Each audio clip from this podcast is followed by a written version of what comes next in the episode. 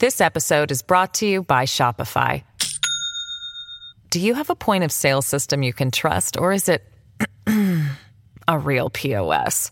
You need Shopify for retail. From accepting payments to managing inventory, Shopify POS has everything you need to sell in person. Go to shopify.com slash system, all lowercase, to take your retail business to the next level today. That's shopify.com slash system. Welcome to the New Books Network. Hello, and welcome to another episode of New Books in General History, a podcast channel on the New Books Network. I'm one of the hosts on the channel, Dr. Miranda Melcher, and I am very interested today to be speaking to Dr. Lucy Donkin um, about her book titled Standing on Holy Ground in the Middle Ages, published by Cornell University Press in 2022. In the book, Dr. Donkin restores a medieval perspective by demonstrating the importance of engagement with the surface of the ground across a range of contexts. Medieval Christians laid down paving of various kinds, spread the ground with textiles and vegetation, and marked it using ashes. In discourse and in practice, Dr. Donkin shows in the book that medieval Christians used the ground as a platform to demonstrate uh, piety, impiety, and religious affiliation, as well as other forms of status or identity. This book examines um, the ground in a lot of different senses in the idea of medieval Christianity primarily, though engages a bit with other religions, um, and is a really interesting investigation of quite literally something that we engage with all day, every day, practically, and yet I'm sure that I'm not the only one that doesn't often think about the ground. So I'm really excited today to be speaking with Dr. Donkin um, about her book. Welcome to the podcast. Dr. Melcher, um, Miranda, thank you very much indeed for the invitation to uh, speak with you today about standing on holy ground uh, in the Middle Ages. Uh, I hope it will make people more conscious of the ground they tread on. Um, writing it certainly certainly made uh, me more conscious of my everyday uh, interactions uh, with it. So, to start us off, I was wondering if you could introduce yourself a bit, your academic background, and explain how you came to write this book. Certainly. So, I suppose I'm a cultural historian and art historian of the Middle Ages. Um, with a sort of an abiding interest in perceptions uh, of place. So I kicked off with an undergraduate degree in ancient and modern history. Uh, in fact, there was lots of medieval history in the mix, despite the title of the degree.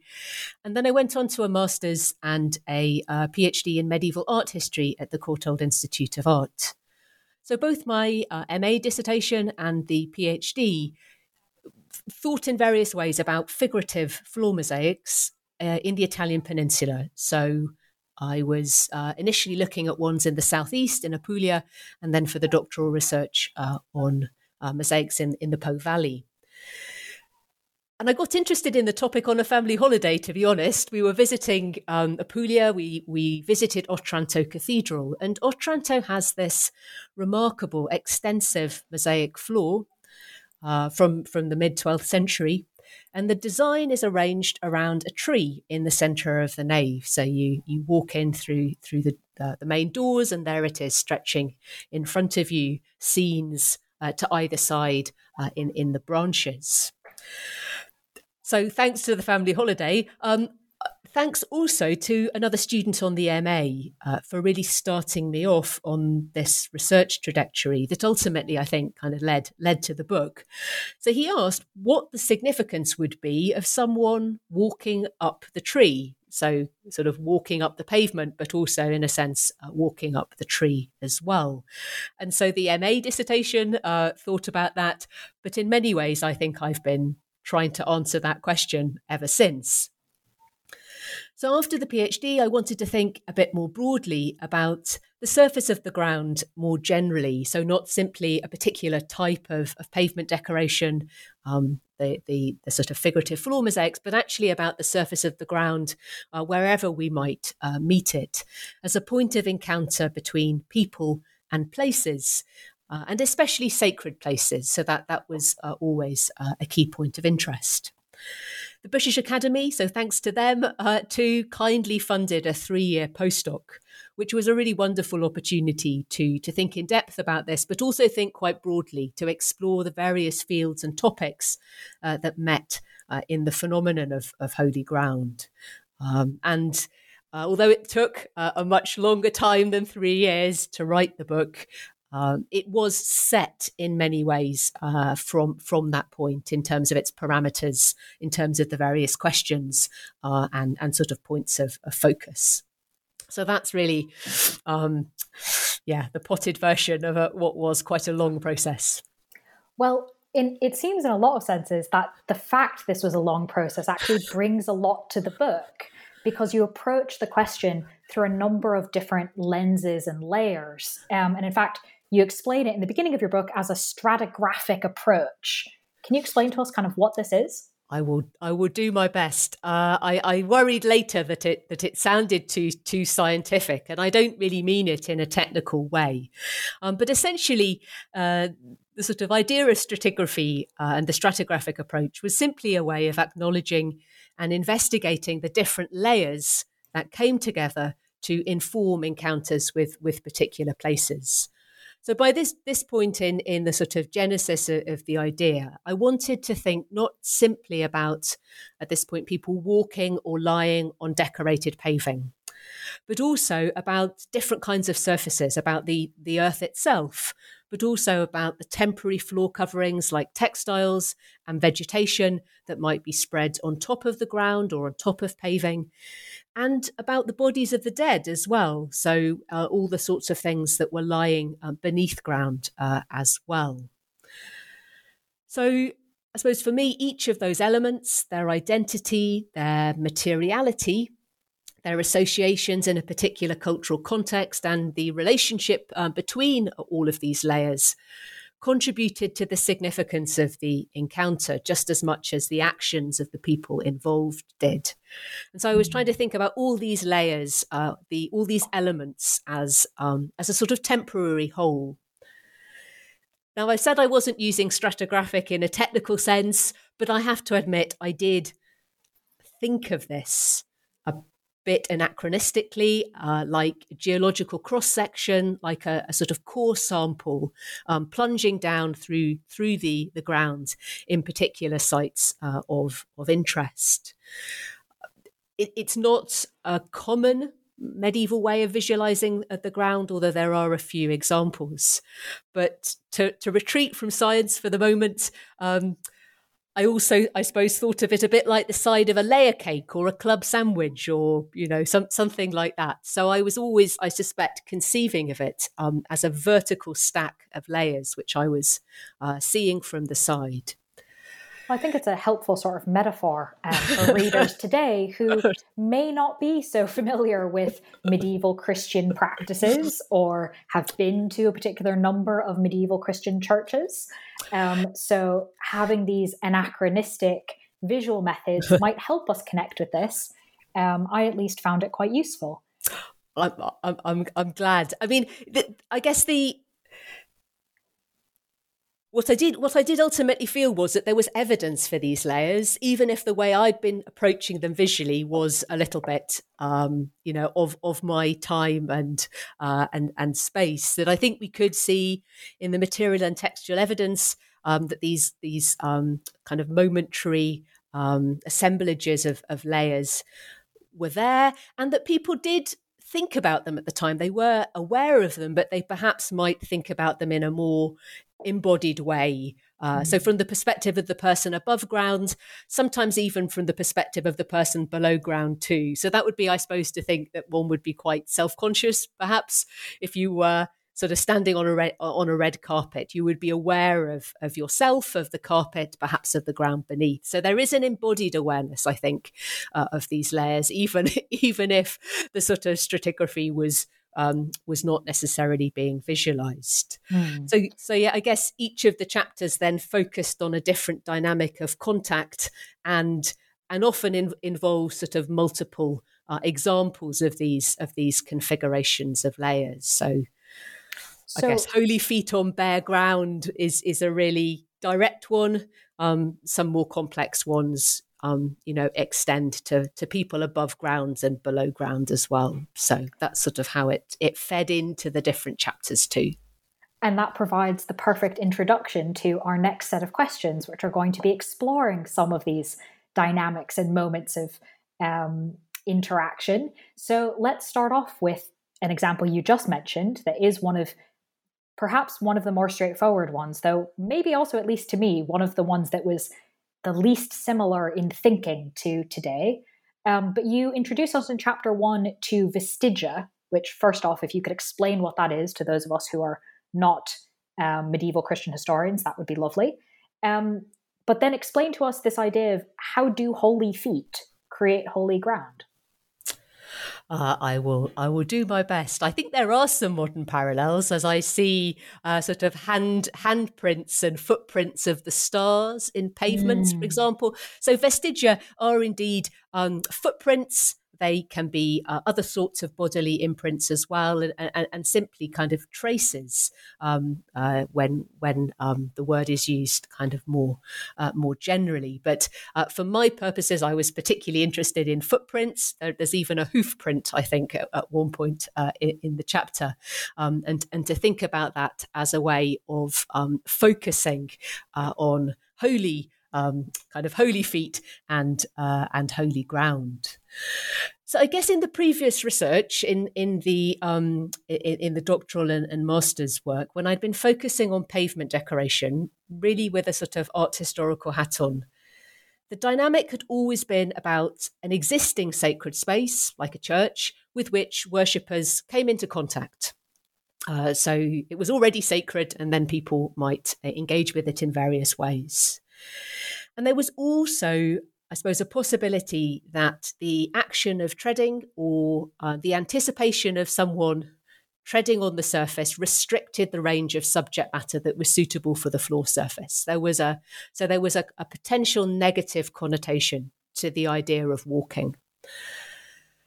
I suppose by broadening things out and by taking a more interdisciplinary approach, by sort of honouring my history interests as well as my art history interests, I wanted to include a different type of contact uh, in which the action of treading could itself be sanctifying, could um, could create a holy place, could create holy ground as we as we've said, it was quite a direct and unmediated encounter between foot and earth as well, between body and ground, which also seemed a good a good place to start.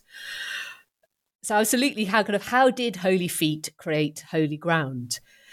Uh, as a kind of contact relic, uh, I suppose. So there are types of relic which came into contact uh, with holy individuals during their life, sometimes also holy individuals uh, and relics after their death. And so it's uh, really through physical contact that there's a transmission of sanctity uh, from the holy body to the um, kind of uh, to the object, or in this case, the place.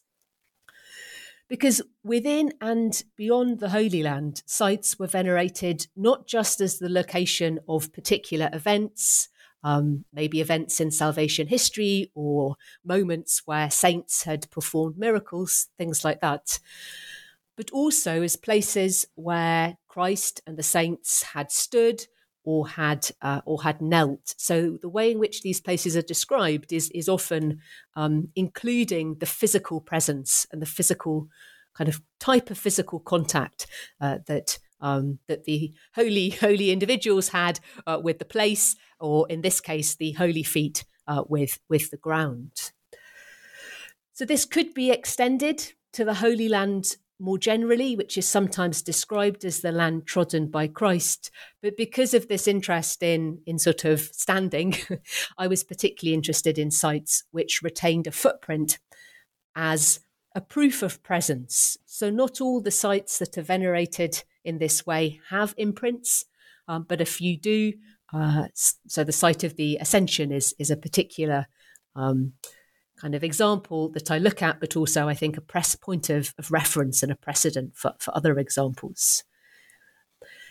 and so these corporeal traces, these vestigia, um, were particularly important in cases where there wasn't a body to venerate. So, as with Christ, who descended into heaven, but so Mary and incorporeal angels like St. Michael. So, where you didn't have a tangible body to venerate, um, the, the imprint was a really suggestive um, indication of absence, uh, but also an indication of, of presence uh, as well. And another aspect to that phenomenon that I suppose interested me was the fact that that these places which had been transformed through through contact um, were holy enough for soil, for rocks, uh, to be taken elsewhere and venerated and and even used to to sanctify other places. So that's part of a wider phenomenon of relics of place. It's not just those places that are marked by footprints, uh, but nonetheless, I found it interesting that there could be a whole chain of sanctity involved, and it might lead outside of the Holy Land, uh, for example. And, a, and another, I suppose, point of contact between these holy um, kind of holy places with with uh, holy footprints was the way in which the materiality of the, the the imprint kind of corresponded to wider trends of um, of church decoration and floor decoration too. So often they're understood to be imprinted in in marble, for example, um, just exactly the same kinds of materials that were that were being used in in um, pavement decoration in churches that were were not shaped by the physical presence of a of a holy uh, individual. So they're, they're, these these one off sites seem to to have connections with other holy places.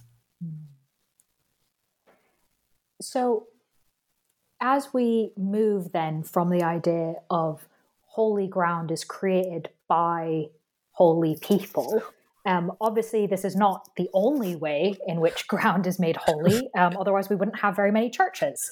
So, you talk about sort of other ways in which the ground was, in some senses, sort of demarcated um, for holiness or sanctified, I suppose.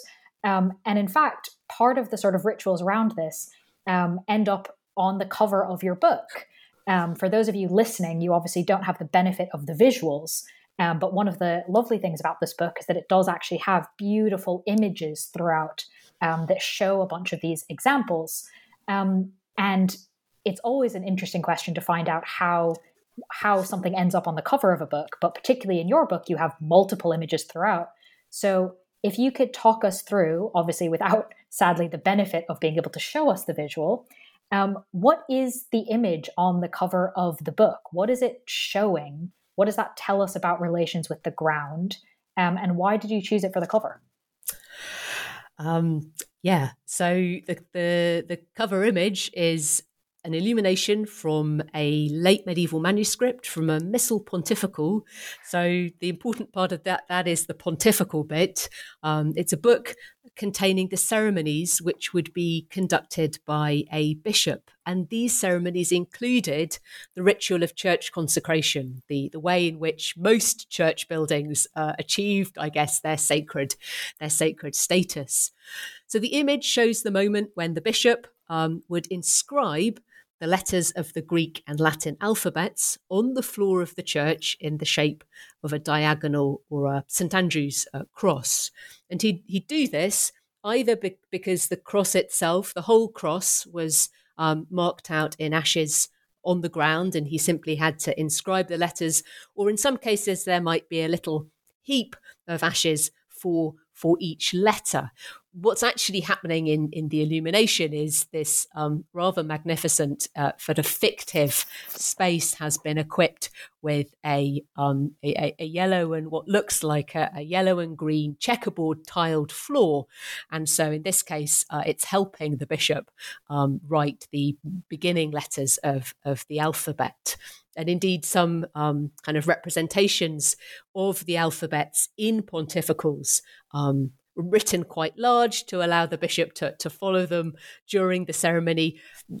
Useful for Greek, uh, perhaps less less needed for, for the Latin alphabet. Um, some of them even have that checkerboard pattern uh, as as well. So that's that's what's going on, and um, I guess just to sort of explain a bit more about the ceremony, why you know why you would why you would do this. Liturgical procedures for consecrating a church differed over time. They differed from place to place, but that alphabet cross was really quite widespread. It was quite long lasting as uh, an element within church consecration in Latin Christianity. So there are a few illustrations, there are many more um, interpretation, textual interpretations of what it all meant, um, sometimes understood uh, uh, in terms of uh, spreading uh, sort of Christianity throughout the world, given a, a geographical connotation, sometimes about um, uh, inscribing um, kind of faith uh, in people's hearts and minds. Um, and we actually also find some examples of pavement decoration that seem to allude to the fact that the ground had been treated in um, in this way in um, in in the ceremony. And it seemed like an you know appropriate topic uh, to to discuss as a second chapter in the book, along with Holy Footprints, because of the sort of this shared act of of impression and because of its role in creating sacred space. But to be honest, it wasn't my first choice for a cover image. Uh, my first idea was uh, a bit naive. It was far too visually complex. It was confusing. Um, it was uh, an image of, of uh, the ascension, but actually uh, with a number of other things going on. And the, the wise editorial team at Cornell said, oh, I think, you know, maybe something a little bit more direct. Uh, and so, because this ceremony did play such an important part part in shaping the sort of holy ground that people engage with uh, in the rest of the book. Um, I went I went with their suggestion, and I think they were they were definitely they were definitely right in the end. it was a very striking image, um, and it is not something I had ever come across as a particular practice. Um, and it was really fascinating to read about and see how intimate, in a lot of ways, the connection with the ground was in creating these sacred spaces. So um, I'm really glad you sort of explained that to us and had the image of it as well, um, because it does seem to really have been. I, I, can understand why it was so lasting. It seems to have been a moment that kind of a lot of people, both the people doing the inscribing and people watching this process, um, there was a very you know strong ritualistic element to it. Um, and that continues in a lot of the aspects that you're talking about here. Um, again, as we spoke at the beginning, we often don't think about the ground. It doesn't maybe seem special to us or ritualistic or invested with meaning. Um, and yet it is. And you have quite a lot of examples. So we've talked about sort of two one about uh, not a lot of, an un, as you said, an unmediated encounter. So bare skin on bare earth. Now we have inscription for a sacred space by a um, sort of not quite holy person, but someone invested in religious order. Um, and the next example that you talk about is perhaps a little bit different from those. is is violent, is trampling. Um, the idea of trampling something underfoot, um, and yet even if that word immediately evokes an idea of violence and oh that that shouldn't be sacred, that that's completely antithetical to this you actually explore in the book, you sort of do compare and contrast, looking at ways in which Christianity, Judaism, and Islam around this period approached trampling and show that there's really quite a lot of nuance about how this particular kind of encounter between people and the ground was thought about. Can you tell us a little bit about these similarities and differences between the approaches to trampling? Indeed. So I, I um, there are six chapters in all, and I, I think I can conceived of them as as three pairs. So um, after the two that that kind of focus particularly on on the creation of of sacred space, that the next two really started, I suppose, return to the idea of standing. I'd I'd started off with in chapter one, uh, but thought about the I guess, positive and negative connotations uh, of that. So, uh, chapter three indeed thought about uh, trampling, and then the the following one about sort of more positive um, implications. So, trampling is an action, I suppose, that we usually take to denote a negative attitude to the object, or in some cases, person who's being trodden underfoot.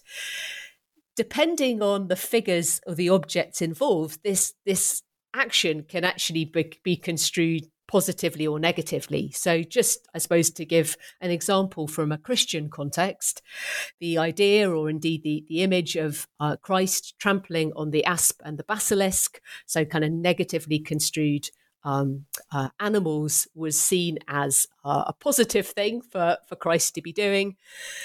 Conversely, someone who's, say, accused of trampling on a cross was, in almost all cases, um, kind of understood to be doing something bad. So, trampling, we do have these negative associations with it, but um, but it might reflect well or poorly on the person um, expressing their uh, attitudes through this action. So that that was complicated to begin with.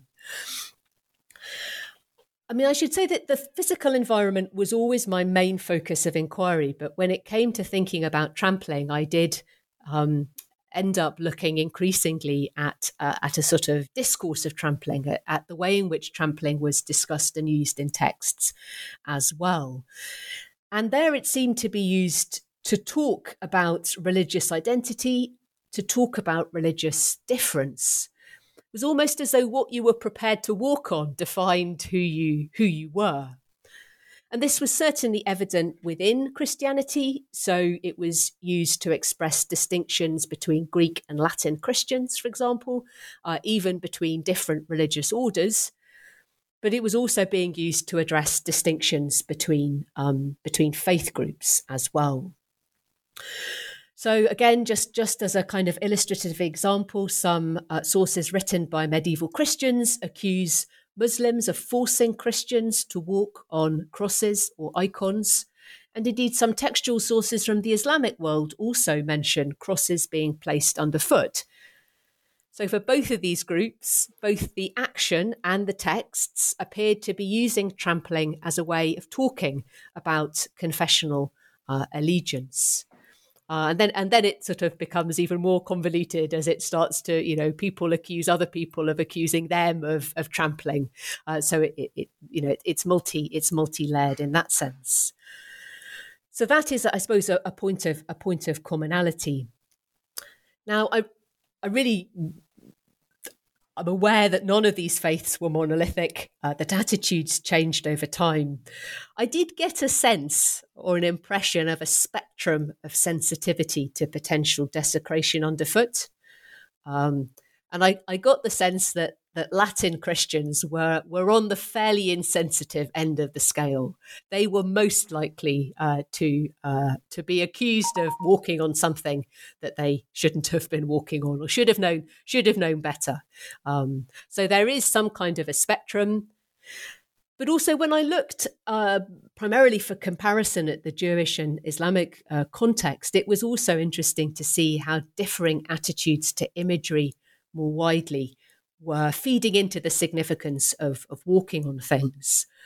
So I suppose in visual cultures with more reservations about representation, placing an image underfoot or um, uh, reusing an object uh, with imagery on it could in some way legitimize that presence of the image in a holy place or could legitimize uh, reusing the object uh, with an image. So, in, in that sense, there was an intersection between wider attitudes to imagery and um, cultures of reuse and uh, the phenomenon of, of trampling on things. So, you mentioned that trampling was not always as negative as we thought. And in fact, as you said, this paired concept of chapters. Um, how then, when, why was standing on something done to connote positive meaning? Indeed, yeah. I mean, so, so so sort of something positive about both the person doing the standing and the thing and the thing being trodden on. Um, it was one of the more surprising aspects of the book, if I'm honest. Um, so please explain, because I don't think I'm going to be the only one fascinated by this. I suppose we don't denigrate a red carpet when we tread on it. We presume there's a nice symbiotic relationship between famous person and uh, and sort of uh, swanky swanky floor. So I suppose it's something a bit like that. But in a Christian context, this seemed to be taking place primarily um, in ecclesiastical settings, but but also I guess rituals that extended outside the church space as well.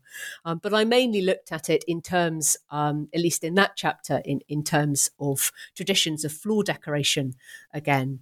So various elements um, of uh, designs of, of paving, both geometric and indeed figurative, could act as liturgical markers. They could tell you where to stand on particular occasions.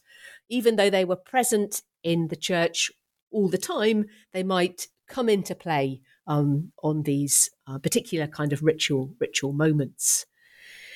Now, I have to admit that I think probably some negatively construed images that were part of um, part of pavement designs. There's an example um, uh, in one church with with a basilisk uh, uh, at Otranto. There are also the gates of hell as part of a composition.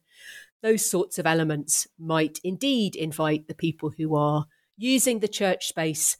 Uh, they might invite them to to trample uh, on those uh, particular elements of the design. They might um, allow people to imagine that they are, you know, construing their walking as, as trampling in, in that case. But for the most part, I suspect that liturgical markers had more positive uh, connotations. We find them in, in rites of passage. They're used, uh, so things like um, ordination, uh, coronation ceremonies, and they're used to place both those people who are undergoing those ceremonies, who, who are changing in status themselves, and the people who are officiating at those ceremonies. So, in both those cases, I think that's another way in which the encounter with the surface of the ground is in some way expressive of identity. So, in one case, it's about a changing identity, in the other, um, it's more about an identity to do with uh, with office holders, I suppose. Oh, Okay. The red carpet idea, I think, makes a lot of sense. The office holders. I'm now obviously thinking of celebrities as office holders in some strange way. Um, and in fact, that leads me to the next question because you then go on to tell us about um, the the floors. Uh, so if we're no longer talking about just literally bare earth, we're now talking about some kind of flooring that was done intentionally. And in fact, you, in a lot of ways, kind of decode for us this language of the different colors and the different textures. So, what was the meaning and significance of the floors having different colors, different textures, particular stones? Um, it's it's almost a secret language in this decorated pavements in churches. Can you help us understand what meaning well, we might be missing now? I will give it a go. Um, what I should say first of all, though, is I suppose that I don't want to negate the way in which um, floor decoration um, and compositions of decorated paving conformed to different sort of traditions of workmanship, different sort of aesthetics, different demands. So it's certainly true that when you're in a church space with a with a decorated floor, the the entire composition is less easy to take in on the ground than when you see it reproduced in a photograph in a book, which is often um, a view taken from above.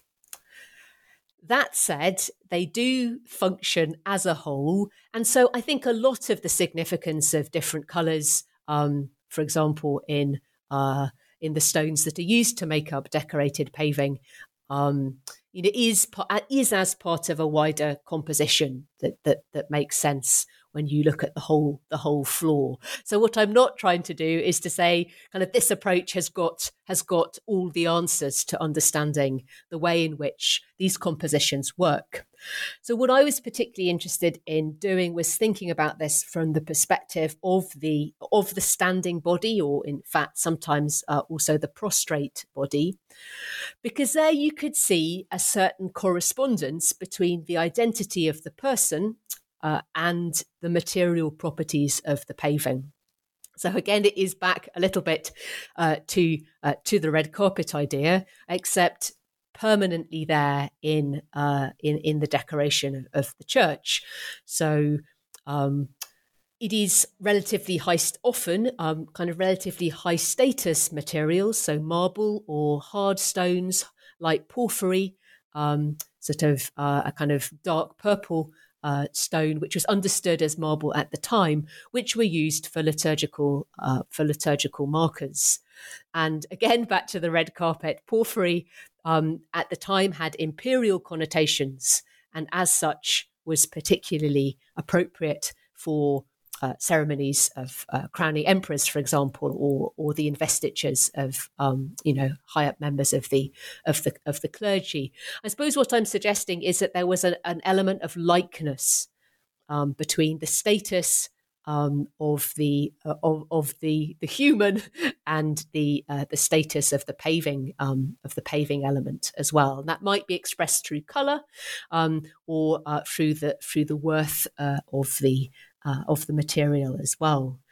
And I confess, I sort of thought about person and surface underfoot uh, mirroring each other in these circumstances um, without really thinking about what a mirror does.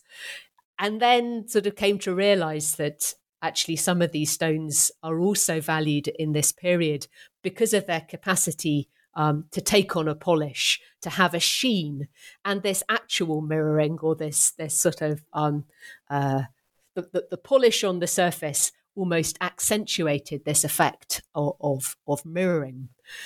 So it was really it was really intriguing to come across Dante's description of um, not not a, a, an not a church space per se, but um, of a, of a space with with religious significance. Certainly, he describes the, the different stone steps at the entrance to purgatory, and so one uh, is is white marble. It's explicitly seen as uh, mirroring the poet uh, in his true likeness. And there's another there's another step which is described as being kind of dark and rough and cracked, and that is um, by commentators at least um, from from the time and more modern ones, understood allegorically to symbolize uh, contrition. So we've got this sense of a shiny white marble step mirroring uh, kind of Dante the poet, and another another another step rough and cracked that that in some way symbolizes his inner his inner state. So I don't think I've got the sort of secret to understanding floor floor decoration, but I thought literary it was interesting that literary sources like this were were quite fruitful in suggesting ways in which contemporaries might have understood the um, the floor surface of of churches that they um, that they that they knew. So um, we don't we don't tend to have all that many interpretative texts uh, dealing with the colours uh, and textures of, of paving, but but um, some literary sources provide uh, a few insights. And in addition to the kind of colours and especially around coronations and things like that, there was also um, some examples about um, almost using it as markers for processions and things like that. That by interspersing different colours, that almost made it easier if there was some sort of procession for a ceremony to kind of know when to pause or where to pause more accurately. Um, and it was really interesting thinking about how these decorations were quite interactive with the situations going on around them. Um, and you talk about that as well um, when you contrast different types of decorated paving elements. So I was wondering if you could tell us about uh, the similarities between figurative and non figurative decorated paving. In, indeed, yeah. And I mean, I, I, I, like the. I think, I think. Um, I mean, as you say, in terms of the processional use as well, it is, it is guiding people's movement um, around these, around these uh, places, um, in, in really, in really interesting ways. So, quite a lot of the scholarship on figurative paving, although by no means all of it, um, had, as I've said, sort of emphasised the constraints that were placed on imagery by the fact it would be trodden on. It was really, I suppose, primarily scholars of um, of geometric paving, uh, the, the, sort of porphyry roundels, um, that that kind of um, that kind of material, who'd been much more um, willing to uh, imagine the ways in which it could it could guide people's steps. But actually, sort of harking back to the the Otranto tree, the, the, the, that tree going up the nave in in um, in the mosaic in Otranto Cathedral, in some cases it really did seem possible to suggest that images were acting as liturgical routes and and markers as well. So, one example that I'd worked on separately and that I returned to in the book, hopefully in a in a sort of less heavy and, and more concise way, was Novara Cathedral.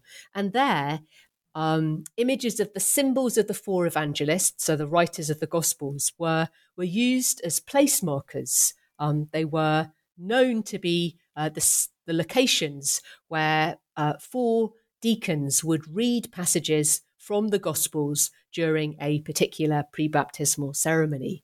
Uh, so, uh, in this case, an image being used uh, where I think we'd been more more accustomed to think about um, non non figurative roundels. These are in fact images in roundels. So here there seemed to be something really quite similar going on. There's a there's a correspondence between the person and the marker just as we might find with a porphyry roundel and an emperor. You've got your evangelist symbol, whether that's you know Mark, um, uh, you know Luke or, or John. Um, you know these animals holding books, and then you've got the the, the deacons holding books um, above them. So there is a, a mirroring going on there too. This episode is brought to you by Shopify. Do you have a point of sale system you can trust, or is it? A real POS. You need Shopify for retail. From accepting payments to managing inventory, Shopify POS has everything you need to sell in person. Go to shopify.com/system all lowercase to take your retail business to the next level today. That's shopify.com/system. Now there aren't that many examples where we can hazard a guess that this is happening, but where it did seem to be taking place, it, it seemed to be um, complex in interesting ways. So, where images were involved, there also seemed to be a way in which liturgical engagement with these uh, elements of the floor decoration animated the um, animated these images and almost as if the participants in the liturgy are are giving voice um, to them, are speaking uh, for them, so that the deacons are kind of embodying the evangelists and speaking for them and for their symbols by the um, by, by the use of these these elements. I suppose in a further complication that really only seemed to be the case where we were dealing with um, images underfoot was the way in which these configurations of images and bodies could suggest or could invoke other images or common iconographies. So I suppose um, what I have in mind is the way in which the evangelist symbols on the Novara pavement and the deacon standing above them together rep- resembled the representation of the evangelists and their symbols that you might find in gospel books, for example, but also in other other forms of medieval art as well. Or to give you an example from, from Otranto, which uh, Christina Ungaru has, has, has written about so interestingly, you might have a priest who is standing on uh, the doors of hell, which then resembles a representation of the harrowing of hell. So, this, I suppose, is to move away from the embodied idea of the person who is a participant in this configuration of layers, being aware of themselves um, in relation to the other uh, components, and actually thinking about what it meant to witness these kind of markers in use, to think a bit more about um, the, the, viewership of this, this kind of engagement with the, the floor surface. Mm. And if we talk about engagement, right, it's we're already starting to talk now. We're moving sort of from just the pavement to how people interact with it. Um, and so, how did repetition relate to the significance of this ground? Well, uh, here I'm on even less certain ground, and uh, and and saying that just makes me realise how how pun ridden a topic this is. Um, but but yes, I, I think that that the intangible qualities of certain locations and certain parts of the floor surface also contributed or seems likely to have contributed to their aura and to their significance. So it's not just, I guess, form uh, and materiality and and potential kind of imagery, but also um, the, the associations that might accrue to uh, a certain element, a certain uh, a certain place. And I suspect that use and repeated use uh, was one of those um, sort of intangible qualities. So, where a particular place, where a particular marker had been used over a number of generations, perhaps this added to their efficacy. We we do see some evidence of this. So when um, when the, there is a uh, an effort to recreate the um, the component parts of the um, kind of um, the coronation ceremony from St. Peter's in another location, so not in Rome, but in a church in Bologna. Um, there is also an effort to recreate the floor markers as well. So there is a sense, I think, that these uh, take on a significance and uh, need need to be part of the need to be part of the, the ceremony. I think this was particularly key if the ritual in question involved um, either kind of entry into a community or joining a, a long succession of office holders, or indeed sort of taking leave of a community as as well. And I suspect that some of these places weren't signalled by particular decorative elements that we can read today as visitors to a church or as, as art historians going in. I think they were probably just known to the communities in question by convention. And some places may just have been significant only to individuals who used a spot repeatedly um, for prayer, for, for example. Although there are suggestions that that you know could be recognized by other members of the congregation for example if they were uh, particularly particularly pious but there's hmm. an example of a lost pavement uh, from from the Abbey of Marmoutier in Tours, and that um, really does make it quite explicit. It shows a dying monk uh, surrounded by his um, by his brethren. So there are um, flanking figures of monks as well, in the very place uh, in an infirmary chapel where a monk might have been lain uh, on on his deathbed. And so there, I think um, we've got sort of evidence that that communal use and that communal use over a number of generations contributed to the images too.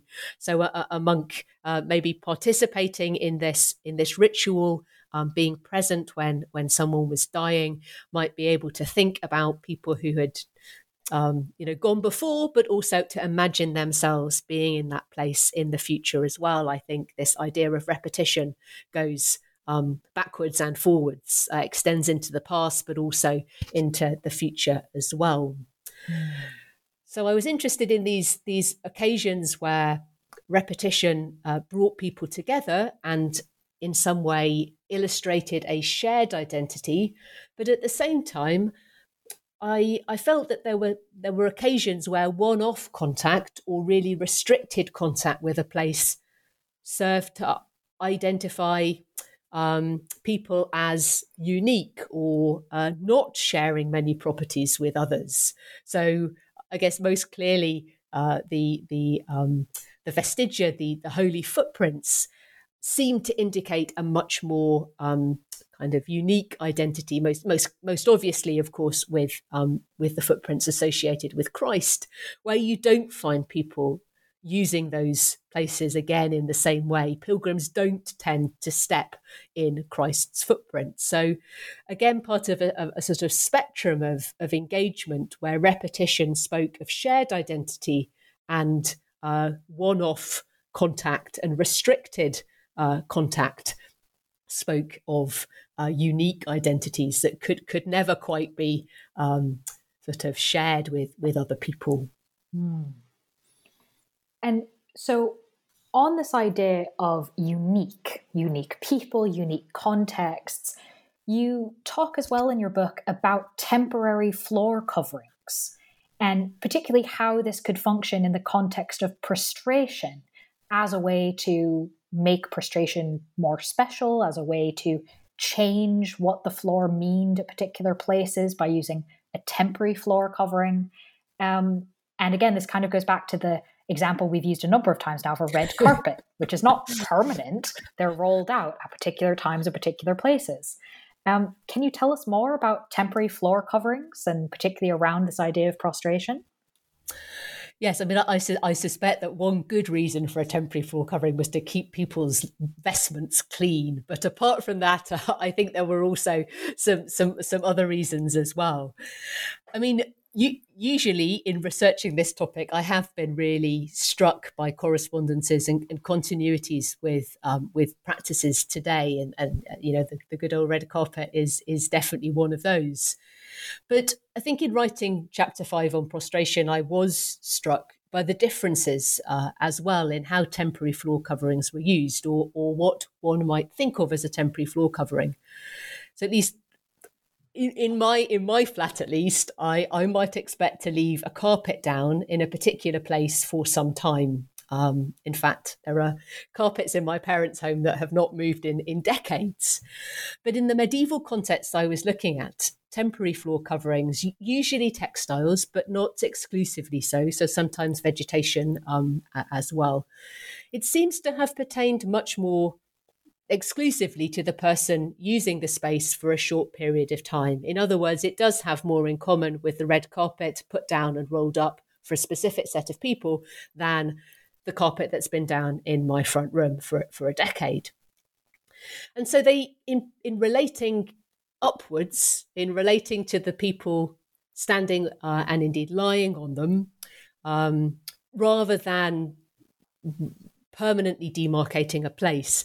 They really seem to have um, kind of indicated a place that was apart from the surrounding area, that was often for prayer, but not not exclusively so, um, and was appropriate to the person at that moment. I mean, within the Islamic world, which which I didn't examine um, kind of m- more than um, very cursorily as as uh, as a point of comparison. Prayer carpets obviously indicating a direction for prayer as well. So I guess most immediately they they function vis-a-vis the surrounding space to to demarcate uh, a kind of often individual body-sized uh, space for an action to, to take place. But because of this stratigraphic approach, because of this interest in, in layers, I was particularly interested by the way in which temporary floor coverings could function as part of a wider set of layers uh, to, to sort of modulate in some manner the relationship between people and, and place. So, in some cases, this seems to have been um, sort of one element that exaggerated or extended uh, some aspect of the the permanent environment. So, just thinking about um, the example potentially uh, of, of, Westminster Abbey, where in the context of a, uh, of a, of a coronation ceremony, it's possible that silk was spread over the the cosmati pavement, which was itself already very materially rich. Um, so, kind of amplifying the preciousness amplifying the appropriateness of this place for a royal body prostrate over the top. But in other cases, kind of the, the layer cake effect seemed to take the edge off what lay beneath rather than to exaggerate or amplify it. So it might mitigate against a potentially degrading context. There, there's um, an instance of um, a case in which some relics were being taken on a journey. They needed to be placed on the ground to create a certain uh, effect. But in order to um, perhaps placate the saints involved, a pallium is spread over the bare ground and under the relics. So they are placed on the ground, that is signifying um, something, but the pallium is perhaps mitigating against uh, the, the sort of over humility of, of that position. But we can almost see the potentially see the opposite. Uh, so in in one case, um, uh, in, in, the Abbey of, of Farfa, potentially in, in central Italy, there's the possibility that um, in a context where there was quite a materially rich church setting, maybe with marble marble paving. Uh, in order to humiliate their relics, they may have spread a hair shirt. Uh, in other words, um, a very sort of prickly and unpleasant cloth over the marble, and then put the relics on top. So, quite how one, you know, sort of interprets these these layers, uh, their associations and their materiality is uh, is to a certain extent speculation, but um, they they often work in interesting ways with permanent decoration as well as, or at least the permanent context, as well as the body of the person uh, treading on them. Hmm. And it's this contextual changing element that I think makes it so fascinating um, and the idea that it can be both used to amplify as well as um, almost make worse in a way. yes. And the idea that it's kind of that it's both at the same time leads me to the last section of the book, um, which is about underneath the ground burials. Um, and this is quite obviously an area in which there would be a lot of thought going into it and rules about where you can and cannot walk. Um, but I'm really glad you tackled this because it's certainly quite common to go into, especially very old churches, and see that people are quite literally buried under the floor, not in a cemetery or somewhere else or a place that you cannot walk over, but slabs just as part of the normal area to walk. And I'm sure I'm not the only one who has always sort of wondered should I be walking on this? Um, surely I there's not a good way to go around it. So but why would someone, maybe they ran out of space? Um, and so I was really glad that you addressed this in the book um, because this is such a prevalent thing. And I'm sure I'm not the only one with the questions. So, why did people request to be buried in places where their graves would actually be walked on? Yes, I mean, I, I similarly feel that frisson myself. I notice people too being wary of of treading on graves and, and grave markers. But in the context of medieval Christianity, at least, and I, I mean, this is definitely within the Christian context. I, I, I think other faiths have other attitudes uh, to this in the Middle Ages, but within um, the medieval Christian context, and certainly within the Latin West, this could be positively embraced. So these kinds of testimonies are coming in, um, in in, people's wills, where they they actually ask to be buried where they might be trodden on. Uh, sometimes in a vein of humility, I suspect. Sometimes they don't actually end up where they asked to be buried. Um, but also, I think with the desire to be kept in mind and to be remembered in people's um, in people's prayers. So I think if you are um, finding yourself kind of wondering should i should i tread on this on this grave? Yes do so. Read the inscription. Think about the person um, kind of beneath who probably um, expected that to, to happen. So some people said you know to be buried where everyone can tread on me. They they were interested in that sense of of, of i guess treading perhaps communal awareness. But other people were really quite specific in their requests and their requests seem to have related in some way to the person's identity in life. So some were quite refer- self referential. Some people asked to be buried where they had sat um, or knelt in, in life. So that sometimes that's to do with later medieval practices of, of owning particular places in, in, in pews, for example. But in other cases, it does seem to be about a, a, a more, um, you know, a closer uh, relationship with the ground. Um, so that's lay people often, but priests could ask to be buried close to the altar, where they might in fact be positioned under the body of the priest, um, kind of the uh, celebrating the Eucharist. So lots of people would have liked to be buried in that position, but for a priest, being buried there was suggestive, I suppose, of perpetuating the activities done in life, as as though um, the person celebrating in the present was in, in some way perpetuating uh, their their life, their identity, their their raison d'être as a as a cleric. I think mm. the request requests of those nature, both from the laity and from the clergy, are also interesting for, for the indication that people are imagining their location after death in terms of the ground beneath their feet. Um, so that whilst they are uh, sort of walking through the church space, they think of themselves in the future being um, immediately beneath uh, beneath the ground in that in that same space. So it's, I guess, one um, aspect of the embodied awareness of layering um, that that I was interested in um, in in thinking about. But you you, you spoke um, about the sort of dynamism of the of the church uh, interior that that's illustrated partly by the use of these temporary floor coverings.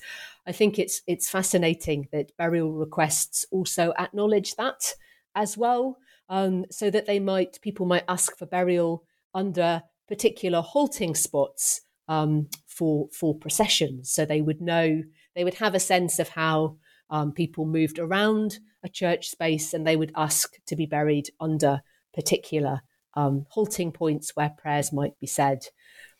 And conversely, I guess in, in turn, burial markers will have shaped the, the way in which um, kind of movement happened within church spaces as well. So once people had their marker, it might very well be uh, a marker for movement as well as uh, one signifying the body that lay beneath. Hmm. This is a whole new area of thinking, I think. Um, but at least I do now know what um, I meant to do in a church when I encounter such slabs on the floor. Um, so, in addition, obviously, to this podcast, helpfully introducing people to your book, um, you've given us some practical advice as well, um, which is very helpful. Um, and hopefully, this also gives listeners a taste of the number of areas in which um, readers who are not experts on medieval Christian churches will likely learn a lot from your book. Um, and so, if you've enjoyed this uh, podcast so far, you you might want to go read the whole thing because we've not been able to cover all of the bits. Um, but we have, I hope, covered the main points. To now move towards the sort of behind the scenes bit, now that you've sort of introduced us to the main aspects, talked through them, um, you've obviously engaged with this topic for quite a long time in a lot of detail. Was there anything in particular that surprised you in the course of writing this? Something big or small, maybe even something that didn't make it into the final book? It's something very small, and it's something quite practical. You you, you saying about you know knowing knowing what to do um, when you're when you're next in a church. I mean, I think it's it's probably become evident from our conversation, and, and it's perhaps most evident in the book itself in terms of the introduction and the conclusion. But I have really been fascinated by by ways in which we can see parallels between what, what was going on in the uh, in the Middle Ages and, and what the environments that we walk our way around, uh, you know, today. So there've been lots of parallels that I didn't find particularly uh, surprising, I suppose, um, but really just sort of nice, nice evidence of, of, of continuities of, of, particular particular practices. You know, when I walk across a, a pelican crossing, I think about this research topic, uh, for hmm. example. Um, what I didn't expect was to have a whole new set of floor barking conventions come in as a result of the pandemic. I didn't expect to be told how to navigate my local co-op, my local supermarket, um, with a, a, a, series of temporary roundels. They were even round. Um, I couldn't I couldn't believe it. Uh, I felt as though the sort of cosmati um, pavements of, of medieval Rome were in some way brought um, you know brought into the um, the, the sphere of a, of a, sort of small of a small supermarket in Bristol, and I had my liturgical uh, procession around um, you know the the three aisles that we had at our disposal.